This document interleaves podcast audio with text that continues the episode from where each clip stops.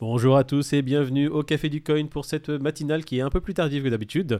J'espère que vous avez passé un bon week-end. On va regarder tout de suite ce que les prix ont donné suite à cette clôture hebdomadaire. On voit un Bitcoin qui est à 31 350 dollars, un Ethereum à 1900 dollars qui prennent respectivement 5,5% pour le Bitcoin et 6,07% pour l'Ethereum sur les dernières 24 heures. Sur le tableau général, on voit qu'il y a des hausses assez intéressantes. Le Cardano qui prend 10%, qui est à 61 centimes. Solana qui prend 12%, qui se retrouve à 43 dollars. J'espère que vous avez été nombreux à recharger pendant qu'il était à 38-37, c'était quand même des prix super. Avalanche, 10% sur les dernières 24 heures, 26 dollars. Bon, on va pas tous les faire. Sur les dernières 24 heures, tout le marché est vert. Sur les tokens qu'on a trouvé nous intéressants. Sur les 7 derniers jours, on voit beaucoup de vert, alors qu'avant, la semaine passée, comme vous avez suivi nos vidéos, j'espère, mhm, tout était bien rouge. Et sur les 30 derniers jours, tout est toujours rouge. Allez, on passe aux courbes. On va regarder le Bitcoin en daily pour voir la clôture qui a été faite hier, donc pour voir la clôture hebdomadaire. Clôture hebdomadaire qui s'est faite aux alentours des 29 000 dollars. On est toujours en dessous des 30 000. Sauf qu'aujourd'hui, belle bougie verte, une remontée jusqu'au 31 454 dollars. On va regarder en 4 heures ce que ça a donné. On voit qu'on est en dessous du support des 32 000. Mais on y retourne, les prix sont au-dessus du nuage. Très intéressant. On a cassé Tenkan, Kijun et nuage, haut du nuage. Là, on est un peu à l'air libre. On voit la dernière bougie qui commence un peu à vaciller, qui, perd, qui est en perte de force, mais ça ne veut rien dire. Elle peut encore remonter, venir faire une petite touchette des 32 000 dollars et venir tester enfin cette résistance à nouveau. Quelque chose d'intéressant à voir, c'est la Laxpan, messieurs. La Laxpan qui a fait une fusée. Voilà, la Laxpan qui est venue casser Tenkan, Kijun, qui est au-dessus des nuages. Et là, déjà, ça, si ça venait tester la petite résistance des 32 000, ça serait cool. Donc, encore un peu de travail à faire. On va venir, je pense, peut-être, j'espère, hein, il y a des petites chances pour que les prix reviennent tester un peu la résistance des 32 000. Je pense qu'il y aura un petit repli, un petit rebond peut-être sur le nuage ou euh, la Tenkan qui va peut-être nous rejoindre et un rebond sur la Tenkan. On passe tout de suite au prix de l'Ethereum. L'Ethereum qui lui, bon bah c'est un peu plus, euh, c'est un peu plus touchy. Il a fait une clôture à 1800 dollars, donc en dessous de support de 1900. Donc là, maintenant, le support de 1900, désormais, c'est plus un support. Hein. C'est devenu une résistance. Donc désormais, l'Ethereum va devoir casser les 1900 pour se retrouver dans l'entonnoir dans lequel il était avant, l'entonnoir qui était entre 1900 et 2150 dollars. Là, je pense que c'est en 4 heures qu'on va voir ce qui peut maintenir l'Ethereum dans, cette air libre. Là, on l'avait vu. Hein. Ici, c'était le bas du nuage qui, permettait à l'Ethereum, on va dire, de, faire des reponts.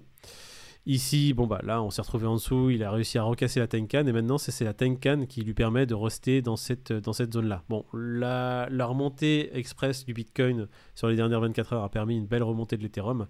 L'Ethereum qui va venir maintenant tester sa résistance des 1900 dollars et essayer, j'espère, de la casser et se retrouver dans son entonnoir. Et si ça ne, ça ne fonctionne pas, bah, là on se, on se retrouvera à faire des cuvettes en dessous de, de la nouvelle résistance des 1900 dollars.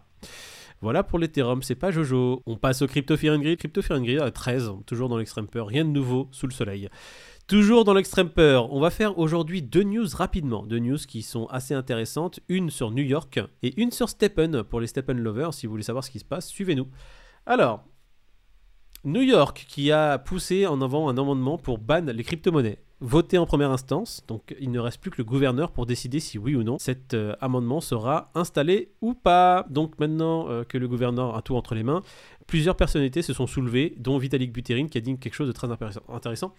Il dit pourquoi les gouvernements seraient capables de bloquer, on va dire, une application parce qu'elle est trop énergivore? Je résume rapidement, hein, mais c'est ce qu'il dit. Les gouvernements ne devraient pas bloquer un software, une application ou autre parce qu'elle consomme trop d'énergie c'est un peu trop arbitraire. Là, New York, avec euh, cet amendement qu'ils essaient, de, de pousser et voir, euh, voir installer, ils montrent clairement leur, leur, position contre, le, contre les crypto-monnaies, hein, tout simplement. C'est pas terrible comme, euh, comme position.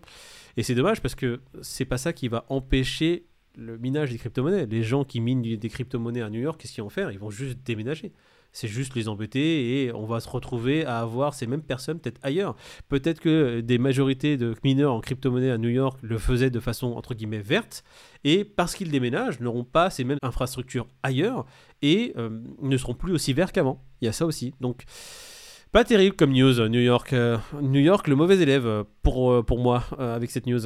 Et la deuxième news, Steppen, une attaque DDoS en cours depuis la mise à jour. Alors Steppen a mis une mise à jour en place qui a permis de mettre en place pour eux l'IA qui euh, regarde si un utilisateur est en train de tricher ou non, le système SMAC. Une attaque DDoS en cours depuis, euh, qui fait que bon bah le prix du GST est en pleine pampa. Le prix du GST a bien chuté depuis euh, maintenant quelques jours, depuis surtout euh, le ban de la Chine sur l'app. Les utilisateurs chinois qui ont dump, hein, on va dire, tout leur NFT, ce qui a fait un peu crash tout le cours. Ce qu'on va faire, nous, euh, chez Café du Coin, on a réfléchi à ça et on s'est dit, tiens, pourquoi pas faire un user case, c'est-à-dire faire une review complète de l'app post-crash, savoir si après le crash c'est intéressant de rentrer sur Steppen, s'il est intéressant monétairement, parce que la plupart des gens rentrent pour l'argent, hein, qu'on se voile pas à la face, hein, ils ne veulent pas acheter les superbes chaussures pour en avoir une collection. Les gens qui disent ça, c'est des gros mythos.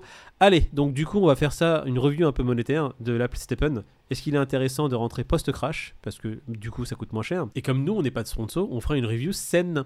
D'accord? On vous dira tout ce qu'il y a à savoir, les bons et les mauvais côtés, on listera Et on vous fera même un petit tuto s'il est intéressant de euh, comment bien débuter. Quelles chaussures acheter, combien de chaussures, comment optimiser son argent au maximum dès les débuts sans dépenser un euro de trop. Voilà, on va terminer cette vidéo sur ces mots. J'espère que vous avez apprécié cette vidéo. Si vous avez apprécié, n'oubliez pas de me liker cette vidéo et euh, de vous abonner à la chaîne. Pour ma part, je vous retrouve avec David et Peter demain matin aux alentours de 11h pour une nouvelle vidéo, une nouvelle matinale. Allez, ciao